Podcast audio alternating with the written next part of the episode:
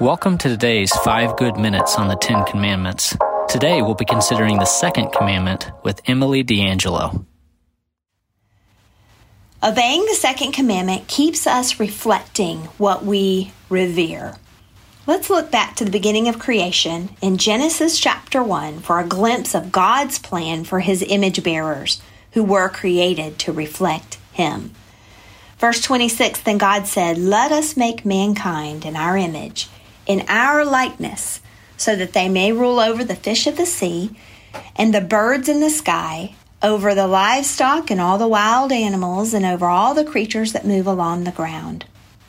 Verse 27 So God created mankind in his own image. In the image of God, he created them. Male and female, he created them. To be sure, only God is permitted to make a graven image of himself. And He has done this in humanity.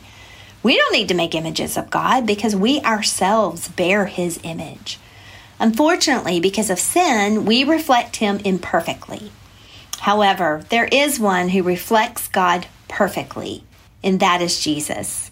Colossians 1:15 says, quote, "The son of the image, the son is the image of the invisible God, the firstborn over all creation. End quote. Christ is the perfect graven image of God. And though Isaiah said, quote, he had no beauty or majesty to attract us to him, nothing in his appearance that we should desire him, that's Isaiah 53, verse 2, well, people have been attracted to worship Jesus because he is gentle and humble. Jesus reflects the kindness and compassion of God. Jesus reflects grace and mercy of our Father God. Jesus shows us his righteousness. And when we come to faith in him, we become a part of his family to share in his mission of reflecting God to lost and broken people.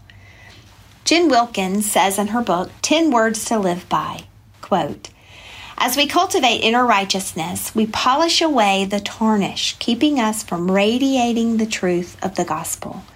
And when we look to Christ, imitating him, we begin to see restored what sin has diminished. Bearing the image of God does not mean we look like him in physical terms, but rather in spiritual terms. Not so that others may worship us, but so that we may worship him. This brings us back to the second commandment, which is about worshiping God in a proper manner and avoiding idolatry when we worship the one true God. When we put to death sin by removing the idols of our lives, we get to diminish that which does not reflect our God to the watching world. Like a stained glass window of the cathedrals of Europe, our lives can tell about Jesus, who he is, and what he's done for us. As we grow in our obedience to Him, we worship Him alone. We begin to reflect His image. And when we worship Jesus, we develop love, joy, peace, patience, kindness, goodness, faithfulness, gentleness, and self control. His spiritual fruit becomes our own, and we become the graven image He created us to be. One day, God will come again and make all things new. We will finally see Him and we will finally reflect Him perfectly as we were created to do. We will behold Him face to face in all of His glory, and all the lesser versions of Him that we've created, whether physically or mentally, will topple. The idols will go down. And John tells us what we can expect in Revelation 5, verse 12. In a loud voice, they were saying, Worthy is the Lamb who was slain to receive power and wealth and wisdom and strength and honor and glory and praise. Let us not commit idolatry, but let us worship the one true God. Obeying the second commandment keeps us reflecting what we revere. Thanks for joining us. Be sure to check out all our content and podcasts on Orchard Hill Plus.